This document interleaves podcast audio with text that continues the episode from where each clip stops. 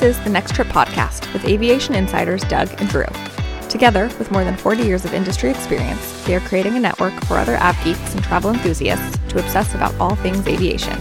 All thoughts and opinions are their own.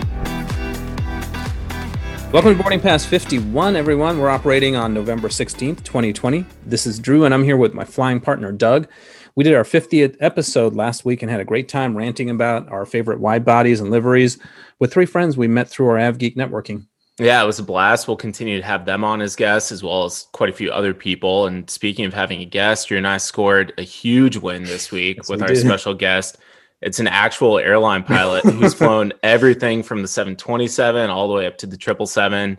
We've got Paul on. He just retired after 34 years of flying commercially. Yep, Doug, an AvGeek friend, Chris, and a shout out to Chris out there. I know he's listening. He just started listening to us, and I think he may have listened to every episode now. So thank you, Chris, and uh, thank you for uh, giving us uh, our guest today. Uh, Chris is an avid listener, and uh, he said that his dad would be a great guest because he has a lot of stories. And as everyone knows, stories are right up our taxiway. So let's get going. Welcome, Paul. Hey, hey guys, glad to be on the show. How's your week? That was good. Good. I'm I'm I'm easing into retirement here. Um, oh, lucky you. Like it. well, you're I, smiling. I don't miss those, uh, you know, 5 a.m. shows or something for an early flight. Uh, do you miss? You don't. You don't miss like the three-hour ATC delays to Chicago and return no, to gates for no. fuel. And all? You just told me before the show that you'd gone through de-ice school or something like that. Mm-hmm. Yeah, waiting, waiting in the line or the de-ice pad to get de-iced and just all that goes along with inclement weather, snowy operations. Yeah, I'm just not missing that. so this week, you, know, we're talking about our weeks. This this week was just a blessing. We had, um, well, you know, Paul, in on the East Coast, we've had temperatures in the 70s, blue skies, and I'm teaching this de-ice training, which doesn't make sense. No one's answering any questions because no one's in that winter mode yet. so I, I always say between now and April first in the on the East Coast, every day without snow or ice is a blessing. So I'm just pinching myself. All right, let's keep this going. Yeah, well, Drew, I, I can piggyback on that because we we do our winter sim in the fourth quarter every year where we cover mm-hmm. all the DI stuff. It's uh, the fourth quarter starts on October 1st. And so both coasts, as they're going through the sims, it could be 80 degrees and sunny when you go in on October right. 1st and 2nd and you're doing the cold weather where you have to do cold weather corrections on final, you have to go through de-icing, starting the engines, cold soak, all that. And then you walk outside the sim and it's 80 and sunny and and yeah. just removing your mind from that it's it's crazy. Yeah, I remember growing up watching Airport 1970 and watching the plane get stuck in the snow, and I'm like, man, how do they deal with that? And now I'm actually working in an airport that has to deal with that. So we've got a lot of questions about your career and and lots of good things to talk about, but we have to get to some AvGeek business, and I, I do that in air air quotes out of the way first. So we we posted this poll to our listeners. We said, and this came from our our friend Tyler Crook at T Crook Airways on Twitter so, which of your following is the favorite iconic U.S. airline airplane combo, and any others we asked for? Let us know in the comments. The poll is attached, and so the poll, which Drew is going to cover the results here, was an American DC-10, a Delta L1011 in the widget livery, Northwest DC-10 in the bowling shoe, what they call the bowling shoe, so the red, the gray, the white, and then the United 747 in the iconic Saul Bass, the white with the the multicolored stripes. So, Drew, mm-hmm. what, what were the results on this? well, can we let's discuss our favorites first, and then we'll see if the listeners concur. Oh, absolutely. I, I just like the, the 747. I like the United um, 747. I don't know. It's just near and dear to my heart, or whatever. Or I'm I'm not sure. I don't have um, much history about L1011s, DC10s. Um, to me, there'll never be another airplane like the 747. Mm-hmm. I, I, would say of those, probably my favorite is the Northwest DC10, just because I flew those mm-hmm. so much growing up in, in the bowling shoe livery. But uh, of the most iconic of those, I'm torn between the, the United Saul Bass and the Delta widget on, mm-hmm. on the mm-hmm. L1011. It, it's just that's, I mean, you see pictures of ramps even today with certain media outlets that have really bad stock photos you, you still sometimes see those the Saul Bass United tulip and, and the Delta widget, especially on an L1011 or 747. Yeah. So my favorite is uh, the United 747 because when I was six years old, my dad took me to SFO to watch the planes take off. We'd watch all the planes, and then he'd be like, "What's that one?" And then I go, "A jumbo jet." Yeah. so that was always a 747. But my concern with this is when I think United, I don't think just 747. I also think DC 10. hmm Okay. So I'm going with the L1011 TriStar because I feel like that defines Delta. When I was growing up, it was a TriStar.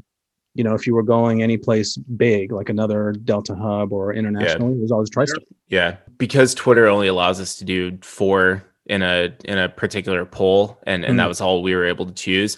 Some of the ones, the other ones that we were talking about, the MD80, the Mad Dog for American, the L1011 for TWA, the 747 for Pan Am, the L1011 for Eastern. I mean, there are dozens that we could talk about. That when you think of a particular airline, particular plane, most people probably have a single livery a single airplane that that comes to mind for that airline. The winner was the Delta L1011 with 31%. Second place was the United 747 with 25.9%. American DC 10 24.1% and then the Northwest DC 10 19%. So some of the comments. So Paul Thompson from Twitter, he said the Northwest DC-10 is the only one pictured on which I've actually flown. My other DC-10 flights are also on uh, now extinct airlines, British Caledonian and Continental. But there's another Northwest DC-10. Someone said this is Anne Freeman. She said Delta all day long. I went to American once on a Northwest DC-10. I guess she means, means America. America, yeah. Yeah, he said it wasn't my favorite flying experience.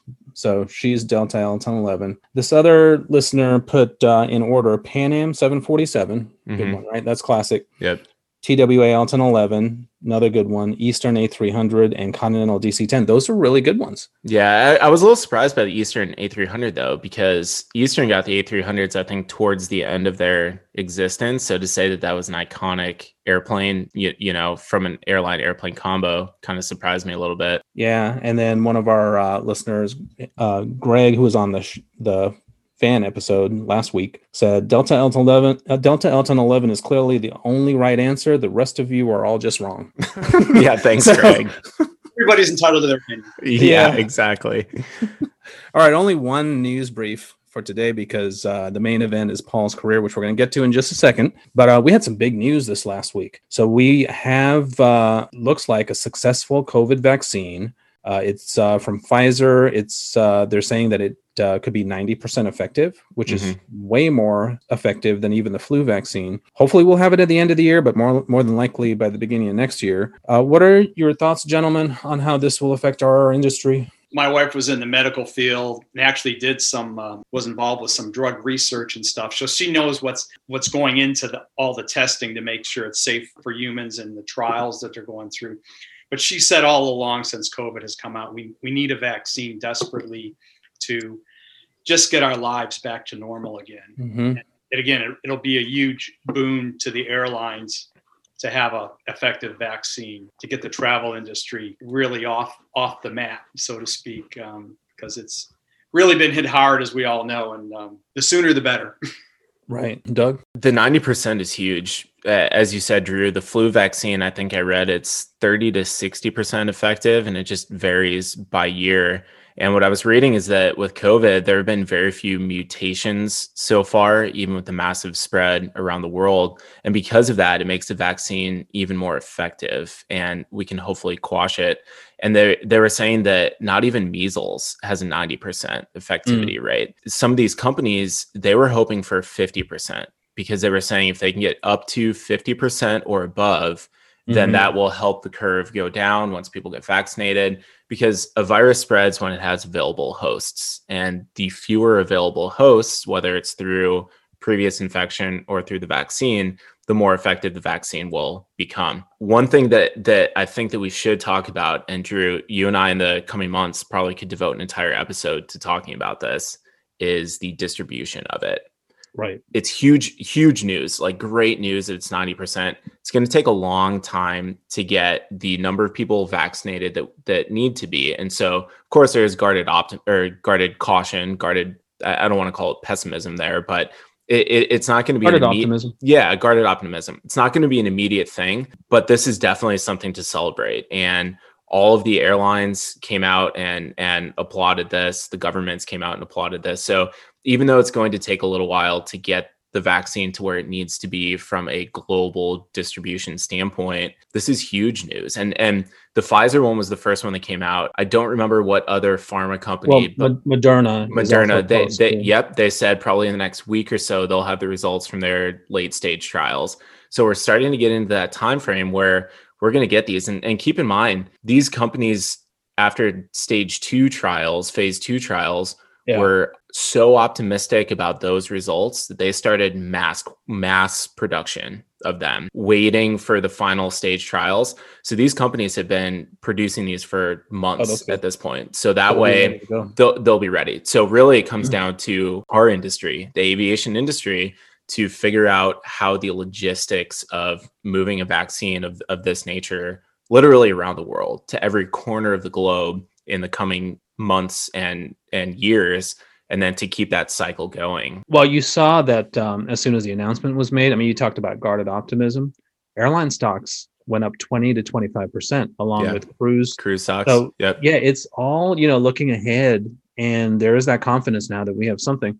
So, Paul, I want to ask you: uh, before the news of a vaccine, one of the major airlines, American, said that they're planning a 75 percent schedule for summer 2021. Do you think that's doable?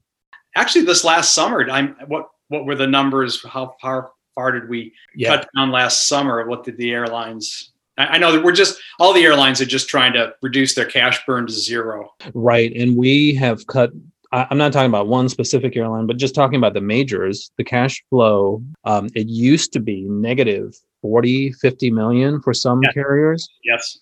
And we're down to, uh, for Delta and United, below 20 million. And I believe Delta is going to be at 11 million. And that, according to the airlines, that will make it sustainable, that operating an airline will be sustainable all through 2021, which is great news. Mhm. That is good news. Yeah, and I, I just finished my third quarter analysis of all, all the airline results, and it, it varied widely. Like United and Delta were some of the lowest from a, or I guess the highest from a percentage drop for RPMs, the revenue passenger miles. Mhm. They were down 70 to 75% year over year. American was closer to 50%. Airlines like Spirit, who are mainly a leisure carrier, even though they're a lot smaller from a, a total passenger standpoint, Spirit was only down like 20% year over Yeah. year for the Well, quarter. and there's there's an airline that just made a profit. Do you know which one, you guys? Sun Country. Is it Sun Country? I, I, I did I- I did see know- that Sun Country wa- was on the verge. Yeah. Yeah, I don't know about Sun, but Sun Country maybe, but SkyWest, Paul, one of our regional carriers, Wow. is making a profit because they're taking over some of these routes where we can't fill a 737. Yeah.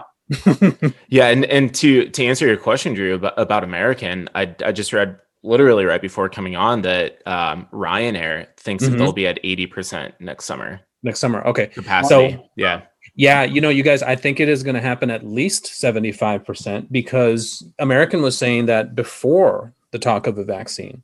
So yeah, we'll just hope that this vaccine kicks in by spring and then we'll be ready to go in the summer. I'm, I'm hopeful. true. Yeah, That would be So- great. That would great. I, I I do just want to point out that capacity doesn't equal revenue. Revenue is still trailing. So even though even though Yeah. capacity at an airline like American was only 50% lower in the quarter, the revenue was still down about 70%.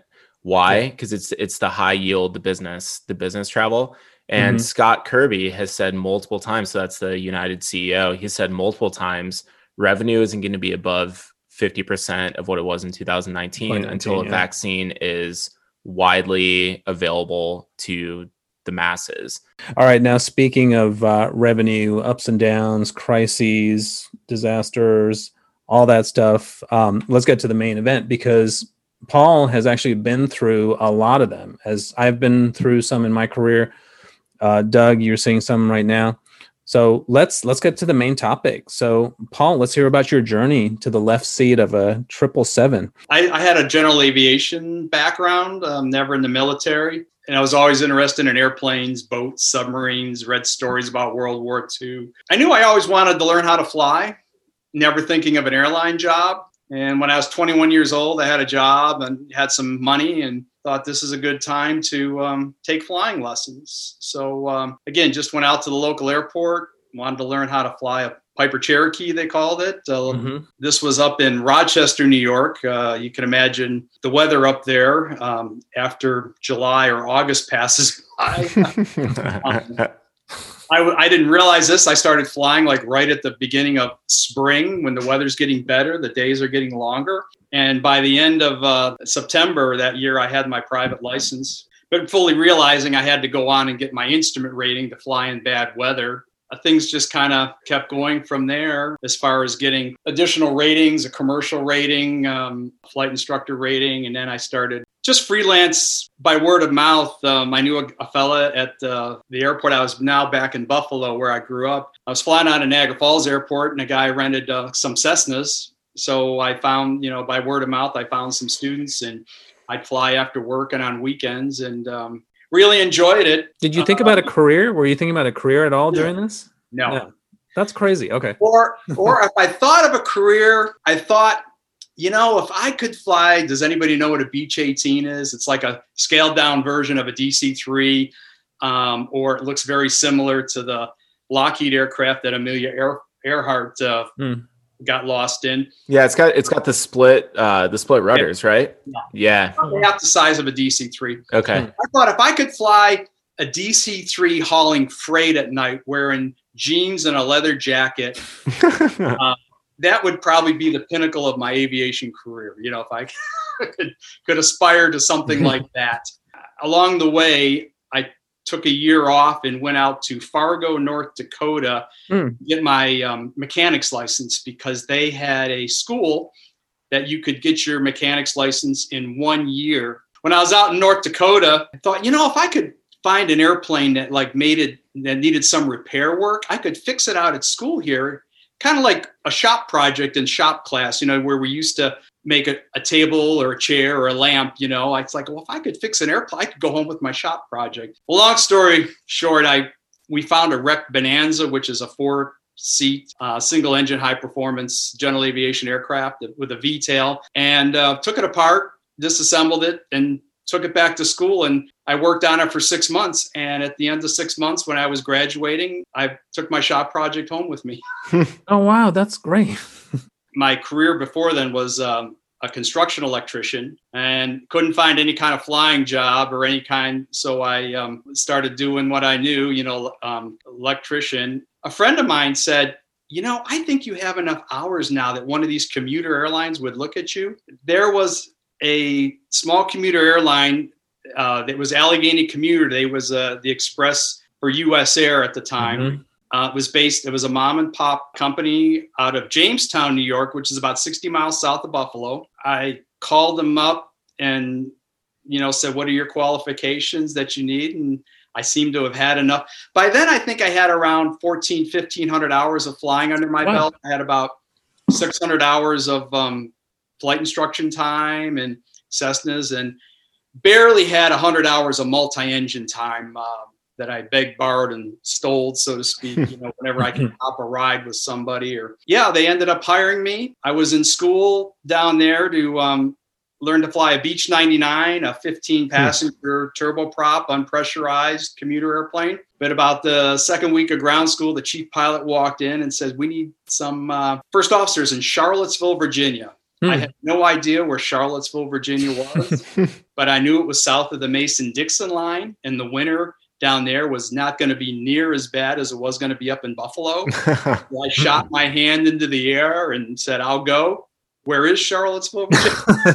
I'll go. Where is it? And there we learned uh, to uh, fly the 19 passenger uh, Swearingen Metroliner. Oh, the Metro. The oh, flying yeah. I've, I've, had yeah, I've had dozens of flights on the Metro back in the day. Yeah, pretty loud. It was it was the fastest, biggest thing I'd ever flown. Uh, it was uh, 19 passenger, uh, like a thousand horsepower turboprop each side. Um, yeah, 250 knot airplane. Yeah, so um, came down here for a couple years, and it was so funny. I showed up down here I was the oldest guy in the base in Charlottesville. I was 28 years old. The next oldest guy was the station manager. He was 26. Most of the captains I flew with, we had three captains and three co-pilots, three first officers here in Charlottesville, which I was one of. And uh, most of the captains were just 23 years old, 24 years old. Hmm. Their dads were captains at U.S. Air and got you know got their sons jobs at um, the airline uh, here. And um, early on, these guys were asking me, um, "Were you going to try for the major airlines?" And I was like, "The major airlines," you know. And uh, it, it, was never even on my radar screen. I, I just thought, well, someday I'll be captain of a Beech 99 or a Metroliner. and that that far exceeds my expectation of flying a Beech 18 at night. this is this is so foreign to Doug and me because I think Doug and I always wanted to work for a major airline, but you seem to have just fallen into it. Again, when I got to the commuters, and a lot of these young captains were asking me if I was going to try for the major airlines, and again, it had never even been on my radar. In the late 70s, when I started to fly, there was a recession going on. A lot of airlines had pilots furloughed. And truth be known, I don't have a four year college degree. I have a I have a two year college degree with my A&P license, my mechan- aircraft mechanics license, mm-hmm. and I think um, that aircraft mechanics license. I hope that would help me get a job, and I really did think it got my job at the commuters and at the major airline hmm. that I get hired. I just didn't think I was good enough to be an airline pilot. it's funny with, with, my mechanics background, I thought I could probably work on airplanes, but mm-hmm. I don't think I could fly one. so you you went from Allegheny flying the the Metroliners to yes. was the 727 then your first foray into the majors or what what what did you start out on? Yes, yeah, uh, um, yeah. When you're hired with the majors, it's all seniority based. When you're hired, mm-hmm. So you're the new guy on the block. So you're at the bottom of the totem pole. Back in the 60s, 70s, and 80s, um, a lot of the first generation jets were not automated um, in any of their systems or anything. So you had a pilot, a co-pilot, first officer, and sitting behind them at a big panel with lots of gauges, switches, and lights was the uh, flight engineers panel or the second officer. And so I was hired as a second officer on the 727. You didn't fly the airplane at all, but you were responsible for pre-flighting the airplane, getting it ready for flight, um, starting the engines, um, turning on the hydraulic pumps, putting the generators online, controlling the cabin temperature. When the airplane was finally ready to go, you turned to the pilots and said, "Okay, we're ready." and, um, it wasn't ready before you said we were ready. wow. So now, so second officer. Now this was for uh, United in the Washington area. Yes. And yeah. how did you put in for it? When did you get the call? What was your reaction? I got a call to come out and interview. So I went out to Denver, Colorado. The first day was one whole day of like written written tests and aptitude tests and personality tests. And if you passed that, you went to you went to your hotel lobby mailbox and there was a yay or a nay letter in there saying, nay, you don't meet the qualifications as one of our pilot applicants. Here's your ticket home. Oh, wow. Or you have an interview with um, personnel uh, scheduled tomorrow in the morning, and then in the afternoon, go to our training center where we have our medical department for a medical examination. And then the um, and then you got your yay or nay letter that night that said nay, go home, or hmm.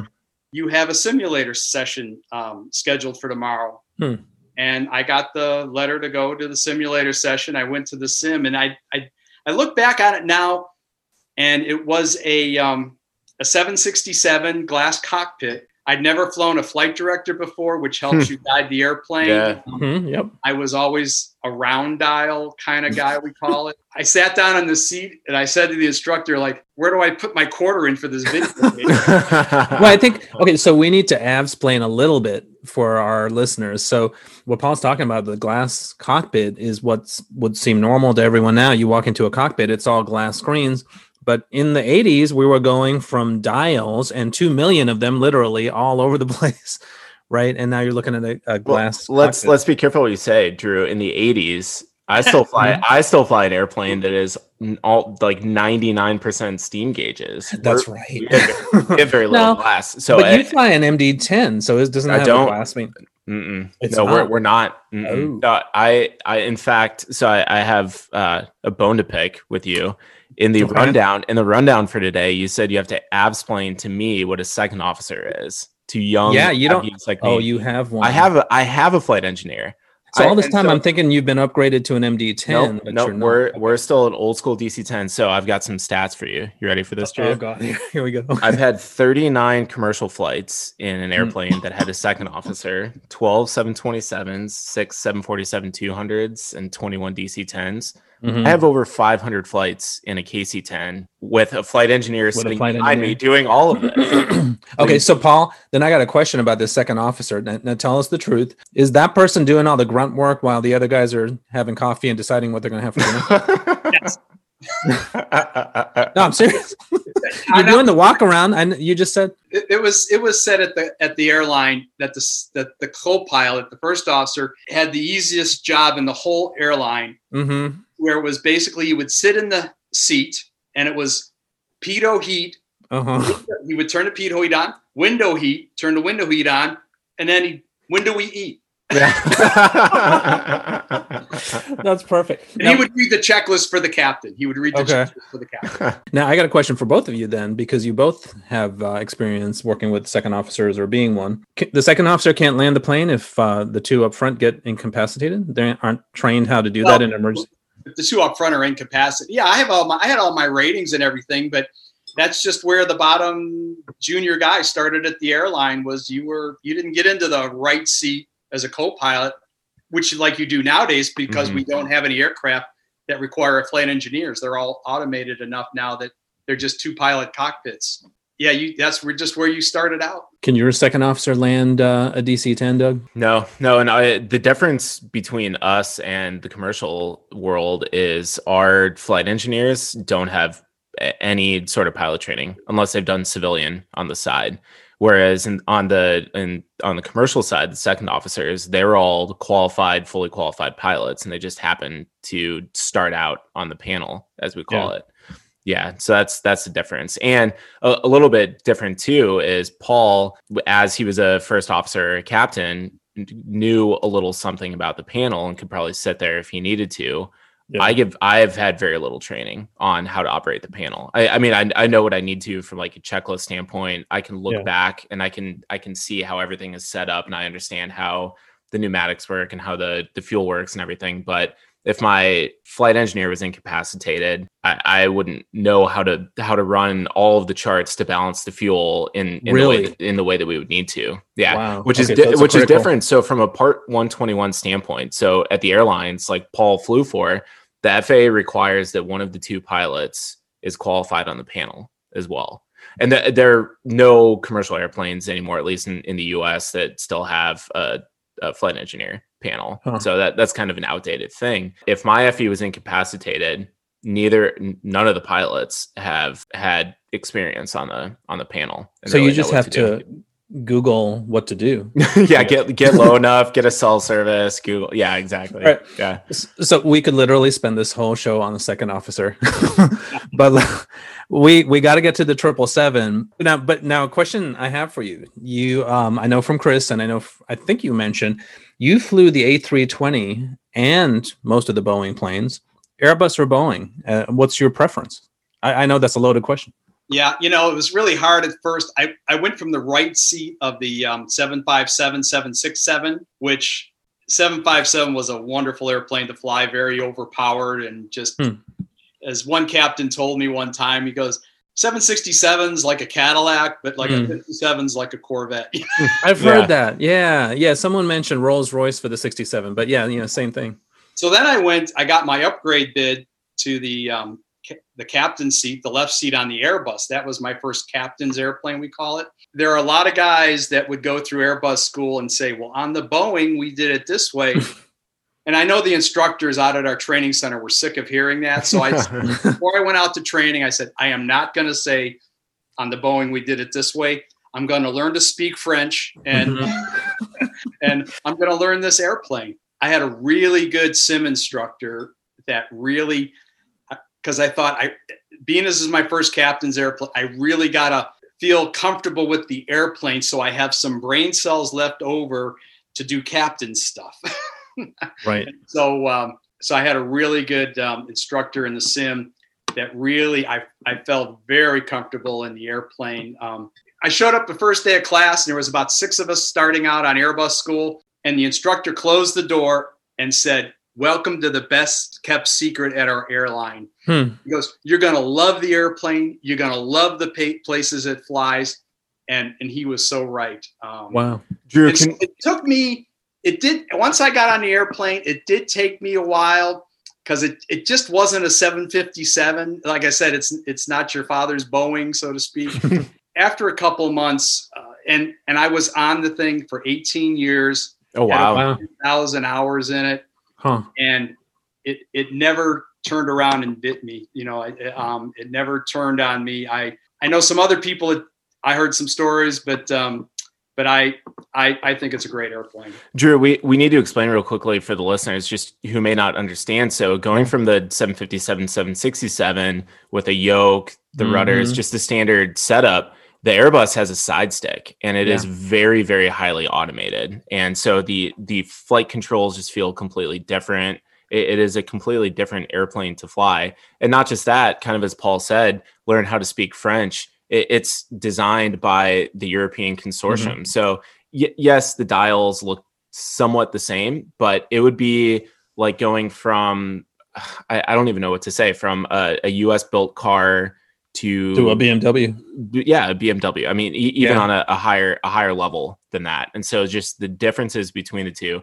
But how did you like the tray table, Paul? Because uh, all my all my friends who have gone from like the 737 to the bus, all they talk about is the amount of hmm. space that they have in front of them, the open hmm. space in front of them. Yeah, when they when they retract the t- tray table, yeah, when you retract the t- tray table, it's it's it's like sitting in a business class seat, you know, with all the wow. and um, then you'd pull it out and just put your books there, or you put your crew meal there. Actually, most people said when they went back to a Boeing airplane with a yoke, not that they missed the side stick, but they said they missed the tray table number one. then they missed the side stick second. so paul what i remember from um, engineering school so my degree was part business part engineering. My our instructor was british and he was an airbus fan and he would tell you how great the airbuses were compared to the boeings. Mm-hmm. now his one description was when you take off in a 737 you take off then you have to trim it so it keeps that rate of climb. Um, you have to do all this trimming constantly but with the airbus you can pull back and you can even turn right let it go and it'll hold whatever you left, right? Is that is that true? That that's your new neutral? It auto trimmed. It auto trimmed. It was amazing, and I didn't realize how much I missed the trim till I got back, got into the triple seven, the Boeing again, and I had to trim it.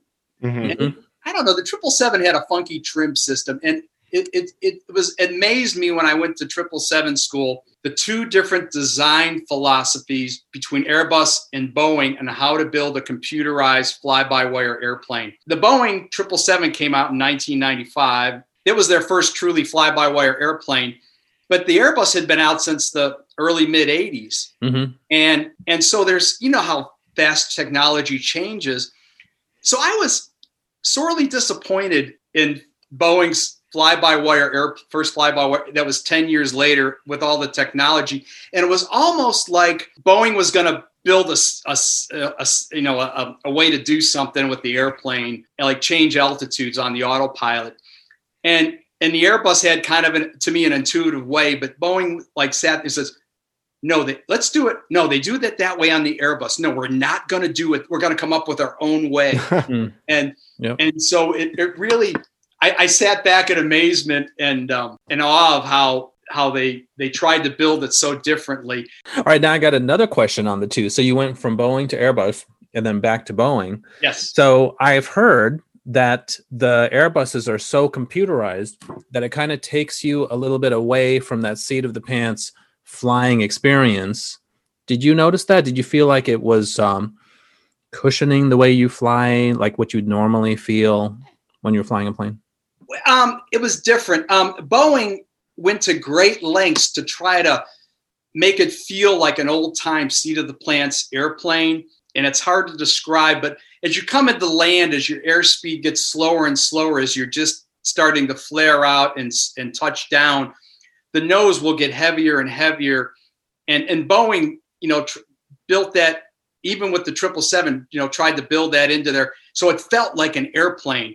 Mm. Where the Airbus, yeah, there was really no feel or feedback, uh, so to speak. They but but the trade-off was you could fly the thing with your fingertips. I used to we used to practice um, uh, takeoffs where we had an engine failure on the runway at a critical time in the sim. So you would rotate the plane to lift off to runway, and to not over control, I would just like pull back on the stick and go like one potato, two potato, three, and let go of the stick. And then it would, like you say, once once it was pointed, it trimmed so that you no pilot inputs were required. And then So you didn't you didn't even have to step on the rudder? yeah, you had to step on. Okay. Yeah, yeah, okay. yeah, you didn't have to step on the rudder. Yeah. Yes, to center the airplane up. But you kind of once you got that fed in, the idea was to have the plane going straight down the runway before you did the rotation. Because if you didn't have the plane, if you took off kind of caddy Crab. to the runway, Mhm. crab to the runway, yeah, then you you you you got yourself into some problems.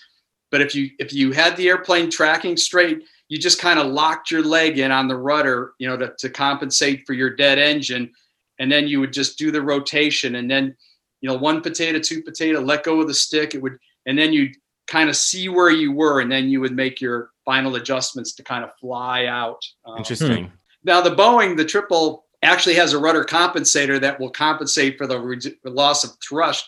I don't know. In the simulator, it never seemed to work as well as I I heard guys talking about how it was um, the greatest thing since sliced bread, but I was still surprised at how much rudder, so to speak, I had to put into to keep it tracking straight. Um, Well, so since we're talking about the triple seven, let's. uh, I mean, it's a great airplane. Let's move on to talk about some of the places that you went, because uh, for those who don't know, the triple seven can fly anything and everything. At the airline that Paul flew for, I mean, I've flown it domestically. I, Drew, you you, I'm sure you have as Mhm. well. So it can do it can do domestic legs. It can do the transcons. I I flew it Denver to or uh, Chicago to Denver. I mean, a Mhm. two hour flight on the triple seven.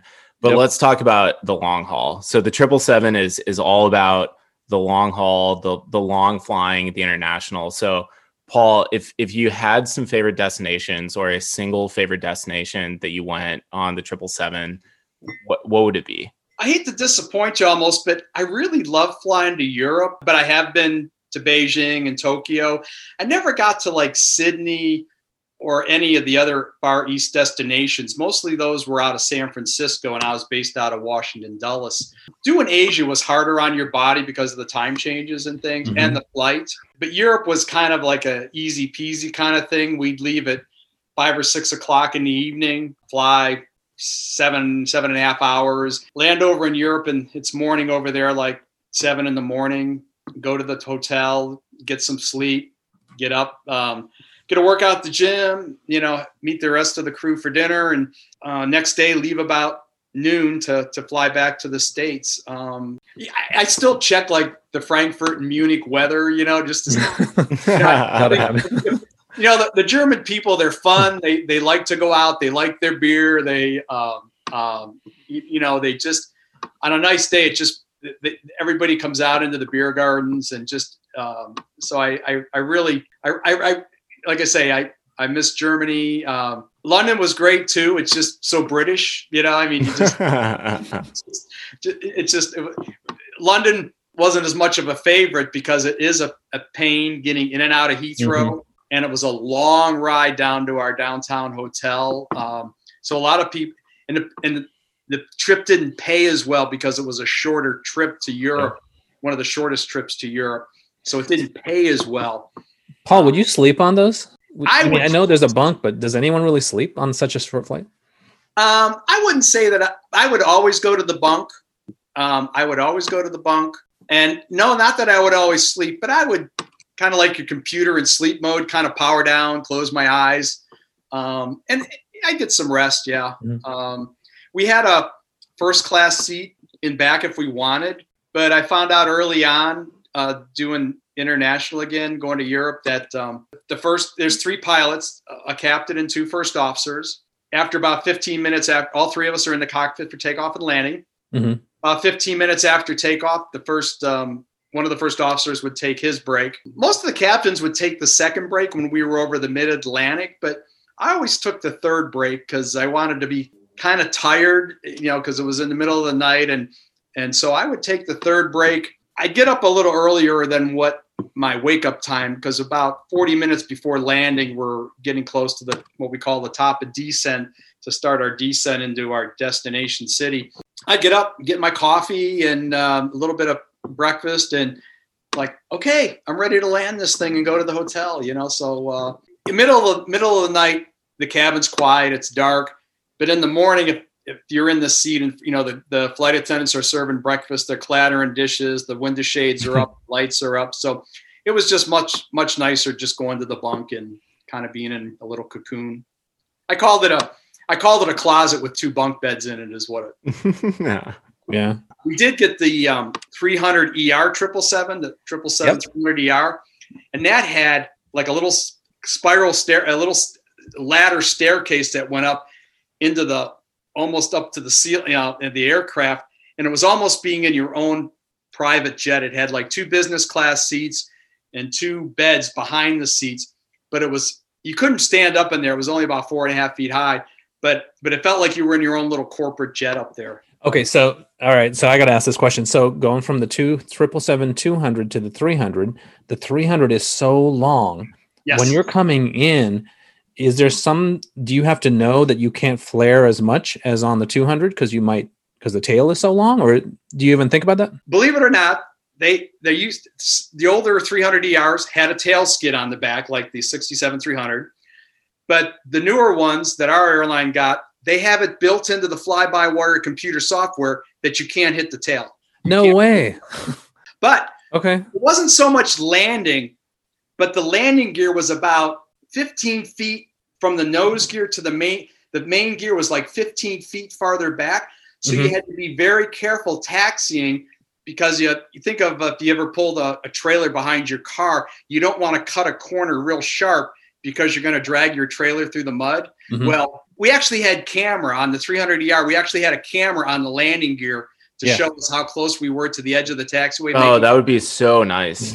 well, you know what I that. figured? I, I didn't really look at it too much because I, I all I figured out was, well, that's just going to tell me how far off the runway into the mud I went. yeah, no, because tax. I mean, the the DC ten, our our landing gear is, is so far back because of the second engine, where the wings are, and, and just the design that it's about like the triple seven three hundred ER. And taxiing is definitely the most difficult thing that we do in that airplane. And And if if we had cameras like that, oh man, that would that would relieve so much stress on my part when I'm sitting in the right in the right seat teaching a student how to taxi this giant airplane. yeah, yeah, I always remembered that the nose gear was about 10 feet behind where I was sitting. So that kind of helped put things into per- So it really looks like you're overshooting the turn. Yeah. And then you make the turn. you Yeah. know? Well, we're we're running kind of on time. So Drew, I, I know you you have one quick story that you want Paul to tell. So let's let's get Well, one quick story, but um, before we get to that, we got to talk about Chris. So your son is an Av geek. When did you realize uh, you had a Av geek son? he he'd been through 9-11 when he was he was golly you know early grade school first second grade when 9-11 happened and then the bankruptcy with our airline and um, you know there's a saying that um, it's a great job but sometimes a lousy career Yeah. uh, with It's all the ups and downs no pun intended but um, he um, he called us up when he was a sophomore in college to tell you the truth and i had taken him flying we rented a little Cessna at the airport in high school and i took him for a ride and it was a bumpy day and couldn't quite get him to take the controls and I didn't push it. And so we landed and I was like, how was that? And he goes, you know, typical teenage. It was okay. So fast forward, he's a sophomore in college. And one night he calls his mom and I up and he goes, I think I wanted to get into aviation like dad. And my wife turned to me across the room and gave me the dirtiest look. Your fault. And I was like, I threw my, I didn't, I didn't anything. And um, so that's like the first time I knew that he was uh, interested in really interested in aviation. Yeah. All right. So um, we have time for one story. We have to decide between the cabin drama or the lav story. You pick, Paul. I know you had two, Yeah, at least two. that's- That's kind of fun. We're getting ready to go one day in the Airbus out of dallas We're going to do a transcon flight, I think, to Los Angeles. The, the flight attendant calls up and say, "Hey, um, my indicator shows back here that the lavatories haven't been dumped from the previous flight. They haven't dumped the tanks." Okay, not a problem. We'll call uh, operations, have them dump the tanks. So call operations. They're boarding the airplane. And fast forward a little bit, she calls up, says, "Hey, they still haven't dumped the lavs." We said, "Okay, we'll call." Called again, and they said they've been dumped. Oh, okay. And I went back and forth. Finally, I turned to the co-pilot and said, "Well, I even contacted our maintenance because sometimes the Airbus was notorious. It had all these computers in it, and sometimes they they go through all these self-test modes before they boot up. And if there's a little glitch, it'll come up with a fault. So the idea is you you have to kind of shut it down. Sometimes we pull a circuit breaker and reset it so it would reboot the system. So I thought maybe there was a circuit breaker we could reboot the lavatory quantity computer. So all of a sudden, come on off our cockpit printer, there's a, a maintenance deferral. They're saying maintenance is thinking, oh, the indicator's broken. And so, you know, they're they've been verified that they've been dumped, they're empty. You know, we'll we'll fix the indicator at a later date. So I turned to the co-pilot and said, Do you think they've been dumped? He goes, Yeah, I, I think they've been dumped. And I said, Okay, we'll go. So we are two-thirds to three-quarters the way through our flight. And the flight attendant calls up and says, The lavatories aren't flushing, the red in op light is on, and I just Uh-oh. did a beverage service. Uh oh. So what what's the clo- what's the closest divert airfield is the first thing Las that I'm Vegas, Las thinking. So I got on the PA and you know and said, folks, we were lied to. they told us that our lavatories had been dumped and they hadn't. And I said, we have two choices. We could either divert into Las Vegas, or um, if you're willing, you know, we could kind of try to press on to Los Angeles. Hmm. I said, those are our options. And the flight attendant called up a minute later and says, people are giving back their beverages. Los Angeles. Okay. So we're about Team, ready that's te- that's teamwork now to get to LA. we're we're about ready to land. I we get, we made the PA announcements for the flight attendants to prepare the cabin for landing, and the flight attendant called up and said, "Be very very gentle. The bowls are full." Oh, that's a good one. And taxi quickly to the gate, right? yeah. no, but slowly to the gate. You didn't want to slosh. Oh yeah, you know it's Okay, that's right. So that's my lavatory story. How far into the flight was this? It was like, it was- well, um, it was two thirds to three quarters. Like I say, we would have turned to go into Las Vegas or something like that. We were Okay. almost there, almost what we call the, the top of descent, about 30, 30, 30, 40 minutes out from landing. Yeah, I think that's cool that you you didn't take a poll, but you kind of felt the pulse of the customers because customers usually want to press on and they'll do whatever it takes. Yeah. And like I say, the, the flight attendant, and they gave their beverages back. They're like, uh, Yeah, that's, that's the end. That's, that's the story. Great story, Paul. And I, I know we've got several more that we want to talk to you about. It's been a pleasure having you on. So we're definitely going to have to have you back on again because there are so many more stories that we can talk about. So you're welcome to come back at, at any point. Uh, I appreciate the invite, and I, I appreciate you guys, you know, um, inviting me today. Um, yeah, it was a great time. It was fun. Yeah, you know, and I have a lot more questions for you on specifics on these airplanes because Doug and I really get deep into the details. So we'll definitely have to have you on again. But um, it was great meeting you, Paul. Us Av geeks are jealous of your career, the planes you've flown, and the places you've been. Having said that, we know it's a hard job with a lot of responsibility and sacrifice. So congratulations on your 34 years, sir. The, the people I worked with were great. Yeah, I mean, everybody. Yeah, the pilots usually, you know, we get the prestige, you know, whatever like that. But you know, it's it's it's everybody what we call above and below the wing. You know, from the fuelers to the caterers, it's everybody that makes it makes it happen. And um, again, I can't say enough for the people that I've worked with. Their dedication and stuff over the years um, has just been absolutely amazing. We're, we're supposed to push at three o'clock on the dot, and you you know at five minutes to three, the jetway's being pulled. The, the guy, the tug operator, saying, you know, ground to cockpit. You ready to, you know, we're getting ready to push. How you doing up there? You know, it's just hmm it's absolutely amazing. And all the bags, it, it's just absolutely amazing how, and it, and it comes together a thousands of times a day. That's what I was going to say. All everything that has to happen for one triple seven flight to push on time is amazing. You know, everything down to the salad dressings, the fuel, the Yeah. flight planning, and everything. So, um, I just want to say thank you, Paul, and let us, the ones who are in the aviation industry, take care of you now. So when you're ready to go someplace, you don't have to worry about the fuel or the weather or the meals. We'll take care of all that for you. So, um, thank you, Paul. That's good. Yeah. Yeah. No, no muss, no fuss, you know? Yeah. No, no nothing on me.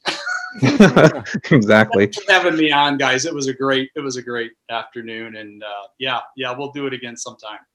Absolutely. All right, to our listeners, this podcast is your your show. So go on our new website, nexttripnetwork.com, and let us know what's on your mind so that we can talk about it or give us your feedback. You can also follow us on Twitter at Next Trip Podcast. Thanks to all of our listeners for your support, for joining the conversation. We'll see you next week. In the meantime, stay aviation tough. This has been the Next Trip Podcast. Visit nexttripnetwork.com for information about previous episodes, trip reviews, aviation photos, and other aviation related content. This is your show, so search for The Next Trip on Twitter and let Doug and Drew know what you want to talk about. Not on Twitter? You can also email them at nexttrip.podcast at gmail.com. Please consider leaving a review wherever you download your podcasts. It will help other listeners like you discover this show.